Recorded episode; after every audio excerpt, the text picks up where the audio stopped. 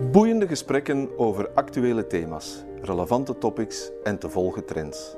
Welkom op de Vlaio podcast waar ondernemers en hun netwerk een stem krijgen, hun plannen vorm en hun ambities een klankbord.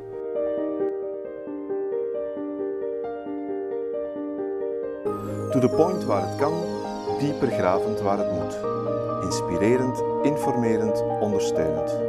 Van artificial intelligence, blockchain en circulaire economie tot digitale zorg.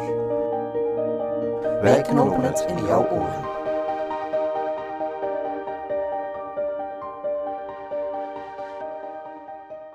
Om een aantal redenen is dit een andere podcast dan alle voorgaande boekenposts. Ten eerste bespreken we niet één, maar meteen drie boeken. Ten tweede doen we dat met de onvolprezen mountainbikende, multitaskende en spraakwatervallende Koen Verhagen. En ten derde doen we dit van elk vanuit ons kot. Het mijne in Mechelen, het zijne in Wingenen en overwaakt door Evelien vanuit haar kot in Kiewit. Ten slotte, dat is ook nieuw, wil ik deze podcast met een mop beginnen. Dag Koen. Dag Werder. Ja, eerst die mop dus Koen, van die man die op de trein tussen Roeselare en Gent elke dag opnieuw een handdoek in zijn schoot openvouwt, daar gedecideerd en zorgvuldig zout op strooit, vervolgens die handdoek terug toeplooit en uit het raam smijt. Door een verbaasde medereiziger gevraagd waarom hij dat doet, zegt hij dat dat tegen de wilde olifanten is. Waarop die medereiziger natuurlijk opmerkt dat er toch helemaal geen wilde olifanten in Vlaanderen rondlopen. Het antwoord van die man laat dan niet lang op zich wachten. Effectief middeltje van mij, hè? Zetten we daarmee niet de juiste toon voor het onderwerp van vandaag, Koen? Effectieve kennis en hoe je die moet verwerven of kan verwerven. Wel, Werner, het is natuurlijk het is een, het is een hele leuke binnenkomer. Hè. Je zou het gewoon dan ook kunnen gebruiken als een, als een zeer goed gesprek op de trein, tout Interessant om zo de conversatie aan te gaan met, de, met uw medereizigers. Maar evenzeer, ja, eigenlijk evenzeer is het een zeer mooi voorbeeld van, van wat we noemen denkbeeldige verhalen, denkbeeldige verbanden. Het kan trouwens ook dienen voor het alomgekende adagio: eerst zien en dan geloven. Aha. Maar hier zien we niets. Hè? Hier zien we niets. Hier zien we geen wilde olifanten. Dus geloven we het dan? Geloven we het dan niet? Maar het kan ook uh, eigenlijk een voorbeeld zijn van, van we kijken wel en we zien niet. Nee, uh, we zijn er allemaal zeer goed in. Uh, zeer veel kijken, maar uiteindelijk niet zien wat we moeten zien. Niet zien zelfs, maar ook omgekeerd. Soms zien we wel dingen die er zelfs helemaal niet zijn.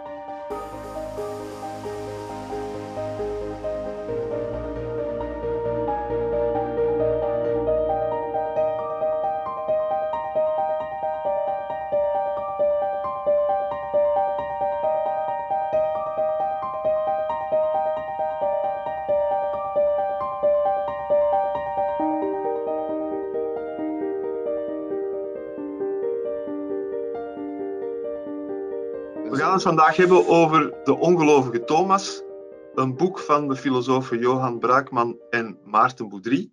En dan is mijn eerste vraag, waarom krijgt die bijbelse ongelovige Thomas een hoofdrol in dat boek? Wel, zoals elke boek heeft een, uh, een, een, catchy titel nodig. En in dit geval ja, is dat ook uiteraard een catchy titel. De ongelovige Thomas geeft een punt. De subtitel, een handleiding voor kritisch denken.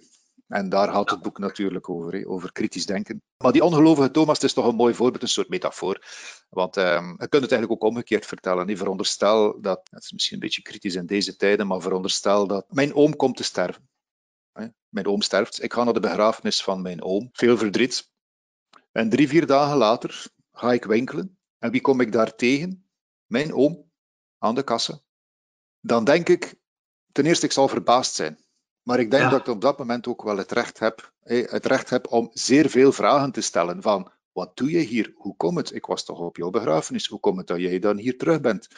Het is mijn absoluut recht om dan op dat moment zeer ongelovig te zijn. En zeer veel kritische vragen te stellen van hoe kan dit eigenlijk? Want het fenomeen op zich is toch wel heel bijzonder. Mijn oom ja. komt te sterven en drie dagen later zie ik hem.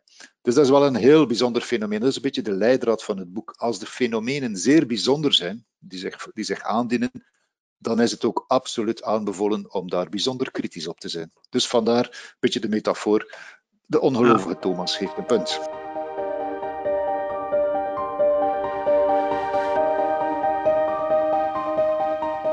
Dat is ook een beetje in het verlengde van het andere boek dat we bespreken, hè, het oogklepdenken van Ruben Mesch. Twee lopen toch wel wat parallel.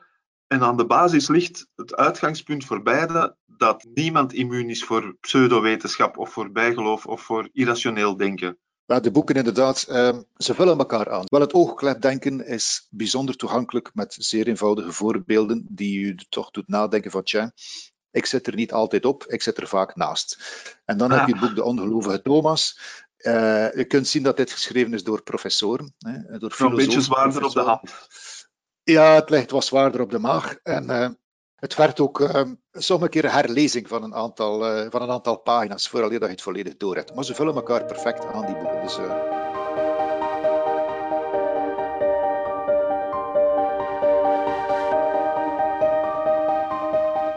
Ja, een voorbeeld, hè, een voorbeeld. Wel, misschien mag ik er wel twee lanceren. Het start met als je gewoon vraagt aan, een medemens, is de aarde plat of is de aarde rond? Om maar een heel eenvoudig voorbeeld te geven. Als je louter kijkt, hè, als je kijkt rondom u, alles wat je ziet, kan je eigenlijk maar doen besluiten dat de aarde plat is. Want als je naar de horizon kijkt, dan is de horizon horizontaal. Er is geen enkele indicatie die ook maar iets zou kunnen zeggen van oké, de aarde is rond. Nee, de aarde is plat. Dat is wat we kunnen beslissen als we rondom ons kijken. Dus het vergt wel heel wat, heel wat inzichten om uiteindelijk te kunnen besluiten dat de aarde rond is. Dat is, maar, dat is gewoon een sprekend voorbeeld van louter, louter u baseren op wat je ziet, kan toch wel tot de verkeerde conclusies leiden. Hm? Ja, je had nog een tweede voorbeeld, dacht ik, Koen. Ja, dat klopt. Dat klopt. Um, de zakpijp.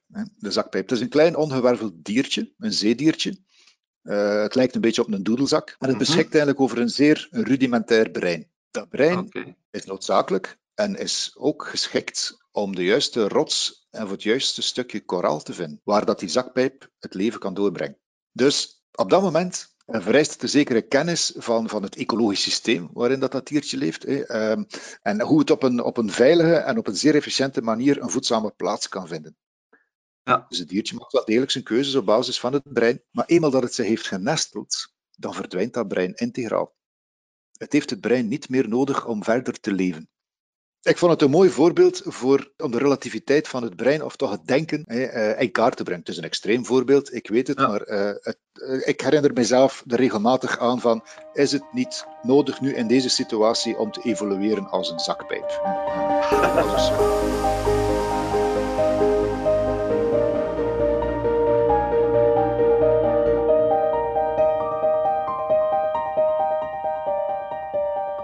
is inderdaad een, uh, volgens de schrijvers, fout die we regelmatig maken. En Ruber Mesh zegt dat ook. Dat is dat wij ons brein als iets onwaarschijnlijk belangrijks achten, terwijl dat, dat eigenlijk ook maar evolutionair er gekomen is om ons te helpen overleven. En dus stellen alle schrijvers die we gelezen hebben dat uh, kwaliteit vaak moet onderdoen voor de snelheid, omdat we om ons als mensheid uh, evolutionair kunnen overleven, denken we heel snel na, maar dat gaat ten koste van de kwaliteit.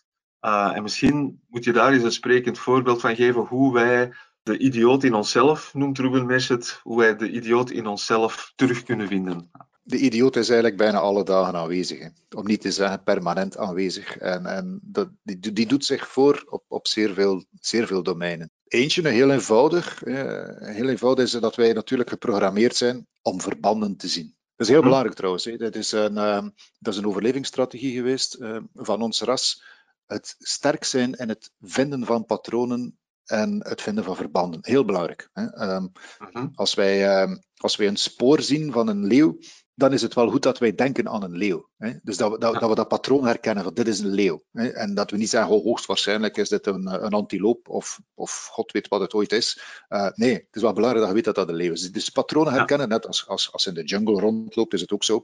Zeer belangrijk voor onze overleving. Uh, wij hoeven niet alles meteen in ons op te nemen, maar als een of andere struik toch op een vreemde manier beweegt, dan gaan we dat opmerken. We zijn daar bijzonder sterk in als mensen. Dus in het, in het herkennen van patronen en afwijkingen van patronen. Dat heeft ervoor gezorgd dat wij hebben kunnen overleven. Echter, ja, de wereld is veel veranderd. Hè. Die jungle van weleer, het is een heel andere jungle geworden. Maar we zijn daar inderdaad, zoals hij vertelde, Werner, wij zijn daar niet op geëvolueerd. Ons brein is daar niet voor geschikt. En het zit hem in zeer veel kleine, kleine dingen. Dus laten we, laten we eens uh, een voorbeeldje nemen. We hebben Frank en Karel. Frank die is intelligent, heeft een gevoel voor humor, die is ijverig, impulsief, kritisch, koppig en jaloers. Karel is jaloers, koppig, kritisch, impulsief, ijverig, gevoel voor humor en intelligent. Ja. En wel, Frank en Karel, dat is een testje die ze uitgevoerd hebben over vele mensen. En om een of andere reden vindt iedereen van ons Frank een pak sympathieker. Nou ja. En hoe komt dat? Dat is omdat wij inderdaad in patronen denken. Uh, wij gaan zeer snel associatief denken. En bij Frank staat dat Frank is intelligent, een gevoel van humor, ijverig. Dus die eerste paar woorden, die koppelen we automatisch aan Frank. En we hebben eigenlijk een goed beeld van Frank. En daarmee de iets mindere kenmerken, namelijk het kritisch zijn, het koppig zijn, het jaloers zijn, die worden wat ondergesneeuwd.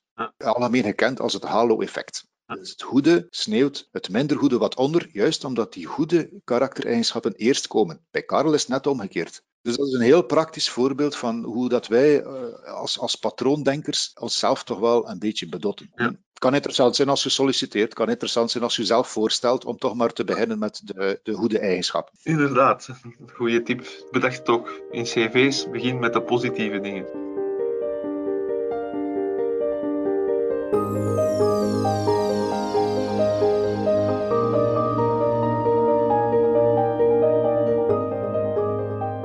Ander fenomeen dat zowel Ruben Mersch als Johan Braakman en Martin Boudry heel erg benadrukken, ik denk het allerbelangrijkste fenomeen uh, waar ze op wijzen, is de confirmation bias. Goh, als er twee dingen zijn die het uit het boek moet onthouden, uh, dat is er zeker eentje van. Die andere gaan we nog wel bespreken, maar dat is inderdaad die, die confirmation bias. Dat is dat we eigenlijk, wij als mens, we zijn eigenlijk altijd op zoek naar hetgeen die ons bevestigt. Hm. Uh -huh. Bijvoorbeeld, er is een testje gebeurd waarbij dat een zeer begenadigd vioolspeler, Joshua Bell, die heeft een drie kwartier in de metro van New York op zijn 300 jaar oude Stradivarius een fantastisch stuk gespeeld. En er zijn ongeveer meer dan duizend mensen voorbij gewandeld. Van die Ja. duizend mensen zijn er ongeveer zijn een 27-tal personen die iets gedoneerd hebben. In totaal heeft die mens 32 dollar verdiend.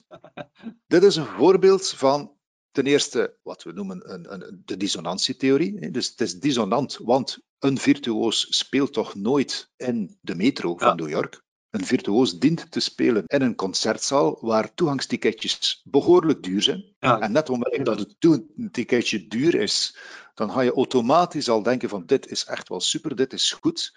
Dit verhaal, een duur ticket leidt automatisch tot goed, is een vorm van confirmation bias. Ja. Net zoals dat in de metro kan toch geen virtuoos spelen, dat is een amateur die daar probeert zijn best te doen. Dus dat is ook confirmation bias. Als je die twee door elkaar mengt, ja, dan heb je die dissonantietheorie. En dat is heel moeilijk voor ons. Als mens is dat verschrikkelijk moeilijk om daaruit te geraken.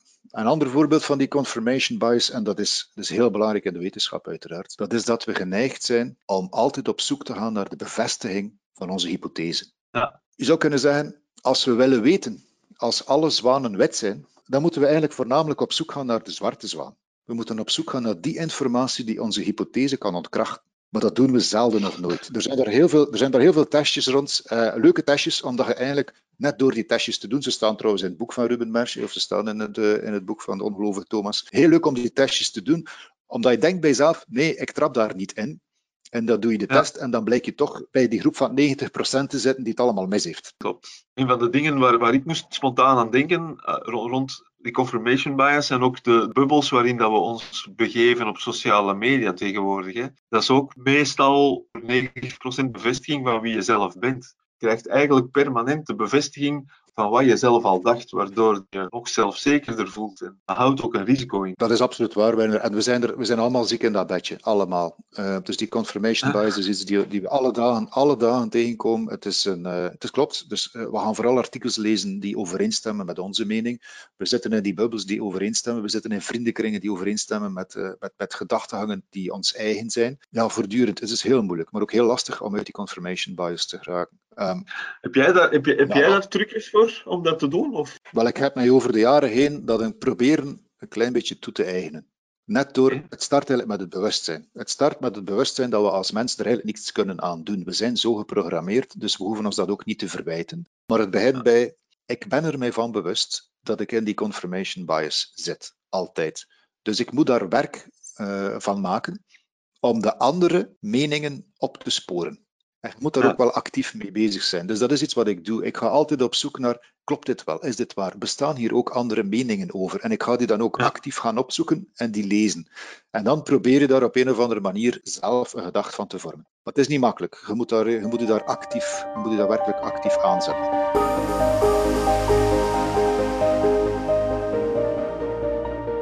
Ik had nog een ander voorbeeldje. Die waarschijnlijk voor veel mensen eh, herkenbaar is. Er is een auto-ongeluk gebeurd. Een auto-ongeluk van iemand anders, wel, die schrijven we eigenlijk heel vaak toe aan ofwel roekeloos gedrag van die persoon of een gebrekkige rijvaardigheid.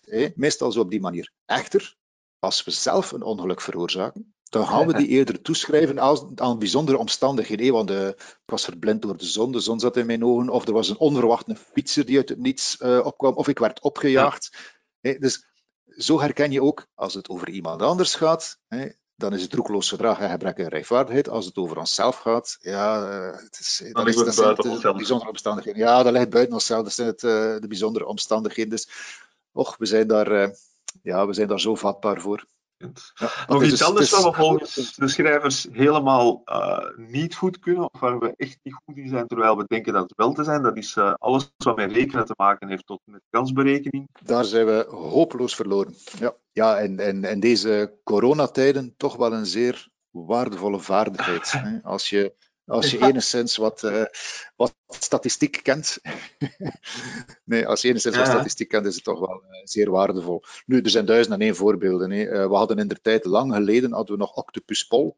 Octopus Pol, onze, onze Duitse vriend, die in staat ja. was om, als ik het goed herinner, het was de wereldbeker, denk ik. Ja. het wereldkampioenschap, juist. Wel, Octopus Pol was in staat om uiteraard, uh, we weten het, alle voorspellingen van winst of verlies van de Duitse nationale ploeg correct te voorspellen. Dus dat was echt wel een bijzondere octopus. En dan zeiden we van, oh amai, dat is wel echt wel heel speciaal. Wat we daarbij uit het oog verliezen, dat is de totale populatie van octopussen. En die, uh, ja, de totale populatie van octopussen, dat zijn er natuurlijk wel heel wat. Dat zijn over de miljoen. Er is zo'n bewering dat als je voldoende apen bij elkaar zet en voldoende jaren wacht, dan zal ooit een aap in staat zijn om, om een Shakespeare-stuk te schrijven. Om Hamlet te schrijven. Uh, dat, is het, uh, dat is de theorie van de, oneind, van de oneindige apen. En ja. dat is eigenlijk een heel mooi voorbeeld van, van, niet zeggen van, van statistiek, maar om te denken in populaties. We zien heel vaak de populatie niet. Het is, uh, er staat een mooi voorbeeld in het boek van Ruben Meshdan, staat er een mooi voorbeeld over borstkankeronderzoek. Er zijn, we hebben een populatie van duizend mensen. Van die duizend mensen, gemiddeld zijn tien mensen hebben borstkanker. Het is moeilijk om dit via een podcast uit te leggen, maar wat je heel vaak ziet, is als ze zeggen van oké, okay, die een test die test om te zien als je borstkanker hebt, die is 90% effectief.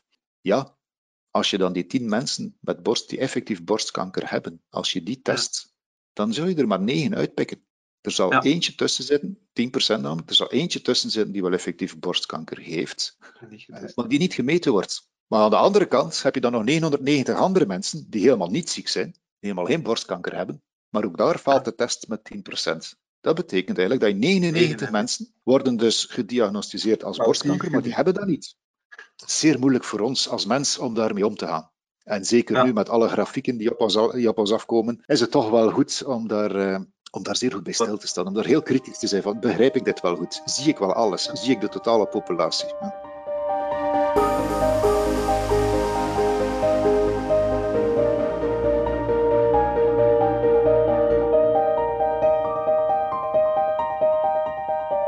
Waar we het nog niet over gehad hebben, Koen, zijn de befaamde complottheorieën. 9-11, de moord op John F. Kennedy, we kennen ze wel. Maar nu is er recent ook het coronacomplot ontstaan. Ja, inderdaad. Uh, we leven nu in een tijd van weelde als je het hebt over de complottheorieën. Hè. Uh, ja. Goh, kijk, bij, bij complottheorieën, daar komt eigenlijk alles samen over hoe ons brein ons eigenlijk voortdurend voor de hek houdt. Um, er is een mooie om te, om te onthouden als het gaat over complottheorieën. Dan denk ik heel vaak aan het principe van Occam's razor, Occam's scheermes. Uh, voor de meesten misschien wel bekend onder de eenvoudige uitspraak: als het eruit ziet als een eend en het zwemt als een eend en het kwaakt als een eend, ja, dan is de kans bijzonder groot dat het een eend is. Okay. Uh, dat is eigenlijk zeer eenvoudig verteld wat Occam's razor bepaalt. Dat is een principe uit de kennistheorie. En het komt er eigenlijk op neer dat de hypothese met de minste aannames en de minste vrijheidsgraden hoogstwaarschijnlijk de ware hypothese is. Dat wil niet zeggen dat het simpel is. Hè. Het kan eenvoudig zijn, maar niet simpel zijn. En complottheorieën die voldoen dus zeker niet aan Occam's razor. En die, zijn ook... heel veel aannames nodig. Voor... Absoluut. Ja, ja dus, dus die, die complottheorieën die zitten vol met aannames. Vol met aannames en ze beantwoorden ook zeer goed aan de wijze waarop dat wij patronen zien, zowel dat ze er niet zijn. Ja. Uh, we hadden het er al over, we zijn absoluut een primus in patroondenken, ook al zijn ze er helemaal niet. Dus bij complottheorieën is dat natuurlijk zeer aangenaam, want daar zijn de patronen heel wilderig. Je kunt van allerhande patronen bedenken. Bovendien bevatten complottheorieën ook een vorm van wensdenken. Ook iets die wij gebruiken, die ons brein als voortdurend uh, bedot. Dat wensdenken. We wensen ook graag dat er ergens een complot achter zit. En bovendien, ja. complottheorieën, ja, die, uh, die voeden ons angstgevoel. En van zodra dat ons angstgevoel gevoed wordt, dan, dan moet de ratio nogal eens wijken. Ja. Dus de ratio wijkt, het angstgevoel wordt aangewakkerd, dat wensdenken komt naar voren, patroondenken komt naar voren. En zo zijn die complottheorieën uh, zeer snel gevormd en kunnen ook heel veel tractie genereren bij veel mensen. Juist omdat het zo elegant intact op de wijze waarop dat ons brein denkt. Oké. Okay. Um, alleen inderdaad, die corona, um, ja, we hebben er, zijn er al heel wat complottheorieën die gelanceerd worden alsof dat het een door de mens gemaakt virus zou zijn. Nou, mijn eerste reactie is dan, zeker in het kader van kritisch denken, dan ga ik eventjes terug in de tijd. Uh, er is zoiets ontstaan als de builenpest, maar ook de pest tussen uh, 1350, eh, rond 1350, 25 miljoen doden. De Spaanse griep, iets dichterbij, uh, tot tussen de 20 en de 100 miljoen doden.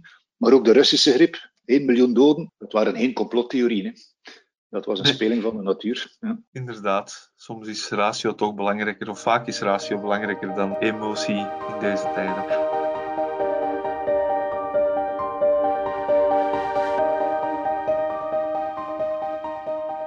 Nog een van de dingen uh, waar we volgens de schrijvers niet echt op kunnen steunen of op bouwen, is ons geheugen. Blijkbaar zit daar ook een trucendoos in verborgen. Ja, de trucendoos van het geheugen dat was eigenlijk voor mij dan bij het lezen van het boek, was dat uh, het meest scary moment. Want daar was ik eigenlijk helemaal niet bij stilgestaan. Nee, was ik niet bij stil. Die confirmation bias, ça va. Hè. Um, had ik al een paar keer van gehoord en wist ik dat we daar voor, uh, voor moesten oppassen. Maar die trucendoos van het geheugen, ja, wat gebeurt er eigenlijk? Ja, geef eens een voorbeeld. Ja, ja ons geheugen, die bedriegt ons eigenlijk voortdurend. En het deed mij, toen ik het hoofdstuk las, deed het mij eigenlijk denken aan, um, ik mag niet zeggen een discussie, maar aan een gesprek die wij vaak thuis hebben, misschien herkenbaar voor de meesten.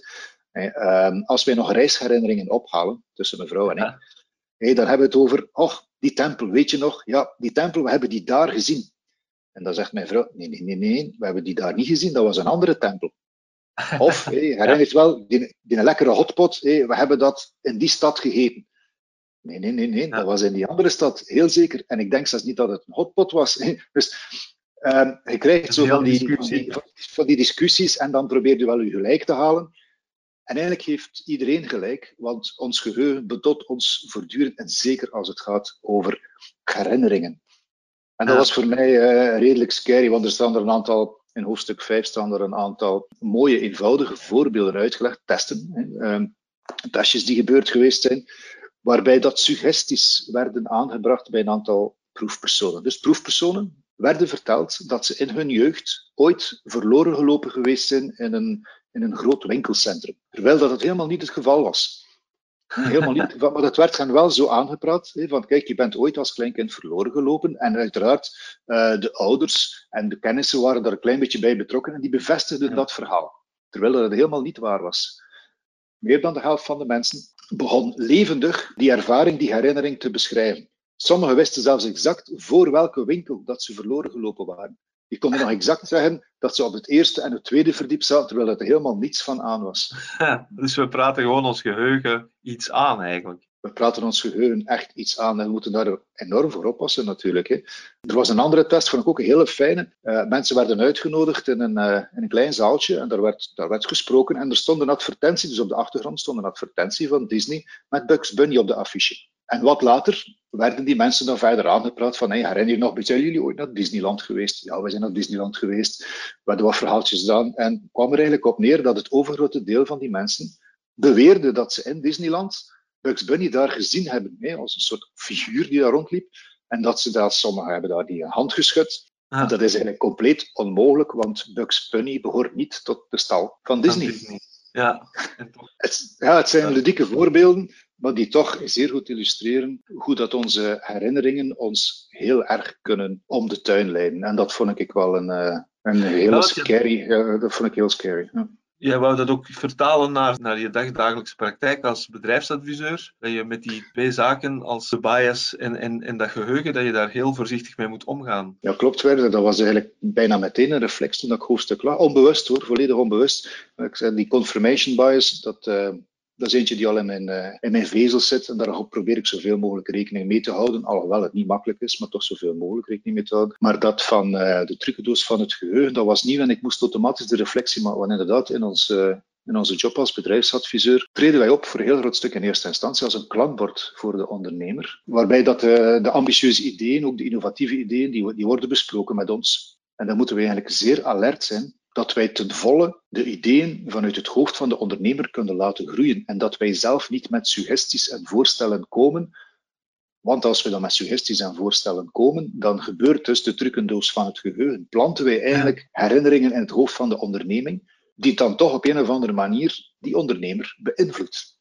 Ja. En dan moeten wij natuurlijk als, als onafhankelijke partij bijzonder voor, uh, voor oppassen. Onze taak bestaat erin om coachende vragen te stellen, om het, om het domein te verruimen, om de gedachten te verruimen van, uh, van de ondernemer en niet zozeer om andere ideeën daarin te planten. Dus dat was voor mij wel uh, een hele belangrijke van oppassen. Hier beheven we ons ja. echt wel in, moeras, in moerasgebied.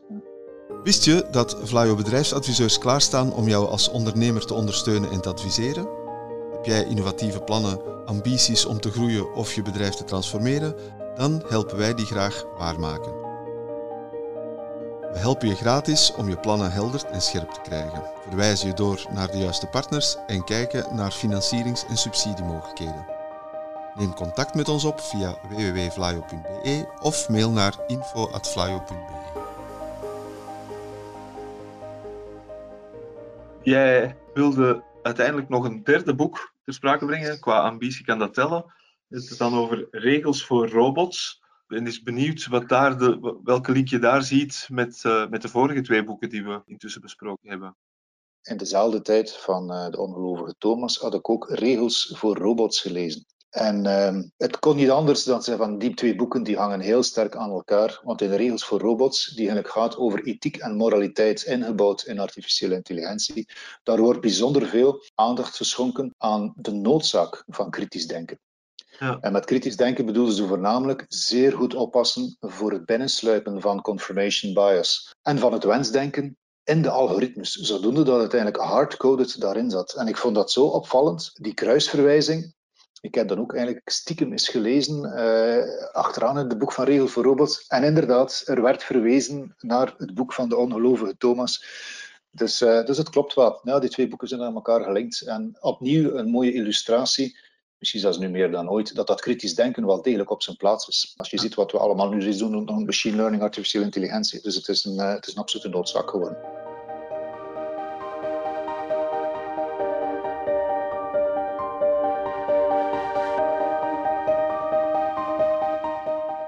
Jij aan zelfkritiek of hoe zorg jij ervoor dat je zelf altijd voldoende kritisch blijft denken? Ja, dat is een zeer goede vraag en ook uh, niet zo makkelijk om eigenlijk te antwoorden. Ik, ik probeer het als volgt te plaatsen.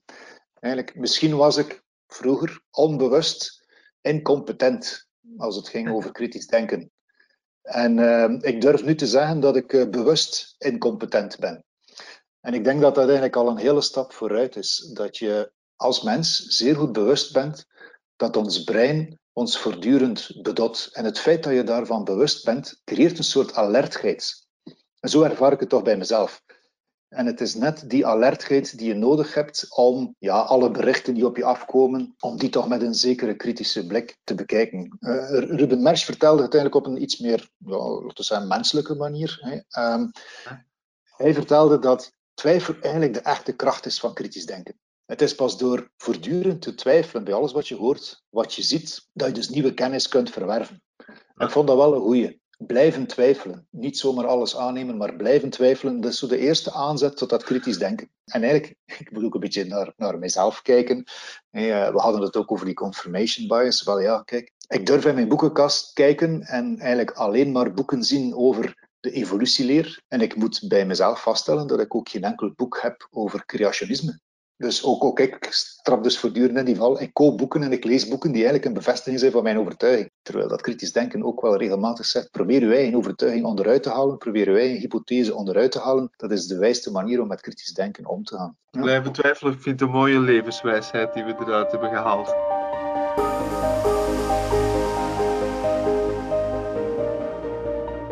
Aan al mijn podcastsprekers stel ik steeds dezelfde vraag op het eind van het gesprek. En dat is wat voor soort ondernemer ze zouden kunnen zijn of willen zijn. En dus dat zou ik ook graag van jou weten, Koen. Ja, Werner, ik vreesde die vraag eigenlijk het hardst. maar ik heb er natuurlijk al eens over nagedacht. En, en, meer dan nadenken, ik, ik ben op het randje geweest van effectief het opstarten van een eigen bedrijf, alle tijd terug. Ja. Uh, dat was een doorstart van, een, doorstart van, een, uh, van een bestaand bedrijf, uh, decoratietechnologie voor de voedingsindustrie. Okay. bijzonder fascinerend. En ik was toen in verregaande gesprekken met een zeer grote speler in de voedingsindustrie. En dat was een zeer ambitieus project en dat zag er allemaal goed uit. Hè. Dat zag er allemaal goed uit, maar je hoort mij komen. Er was inderdaad een maar. Ten eerste was het bijzonder kapitaalsintensief. Ja. Upfront, dus upfront bijzonder kapitaalsintensief. En daarnaast, net op het moment dat het contract ging vallen, het contract ging tekenen, werd een groot gedeelte van de directie van dat andere bedrijf geswitcht. Ja. En die mensen die hadden een andere kijk. En dat is dus helemaal niet doorgegaan. Ja, dat is helemaal niet doorgegaan. En, en dat ging er dus wel gedaan. En, en als ik dan daarop terugkeer, dan dacht van welk soort ondernemer zou ik dan eigenlijk wel geweest zijn? Ik denk, hey, pas op, want het is het uiteraard nooit gerealiseerd. Ik ja. denk dat ik ten eerste een, een inspirerende ondernemer zou geweest zijn voornamelijk gedreven door creativiteit, fun en maatschappelijke relevantie. En het ontdekken. En eigenlijk veel minder, veel minder dan de harde financiële en economische wetmatigheden. Ik denk dat het, dat het dat zou zijn, maar aan de andere kant, en ik ben al halfweg de 50, dan denk ik ook dat het type van ondernemer evolueert met de leeftijd. Ik zou terugkijken naar uh, mijn twenties. Ja. ja. dan denk ik dat ik een ander soort ondernemer zou geweest zijn dan nu. Uh, die maatschappelijke relevantie ging misschien veel minder van tel zijn. Ging misschien een, een, stuk ambitieuzer zijn dan toch meer die harde financials bekeken en gaandeweg evolueert een mens. Het is een mooi inzicht dat uh, ondernemerschap evolueert met de leeftijd. Bedankt voor jouw bijdrage, Koen, en tot de volgende keer. Werner, jij bent ook bedankt. Dankjewel.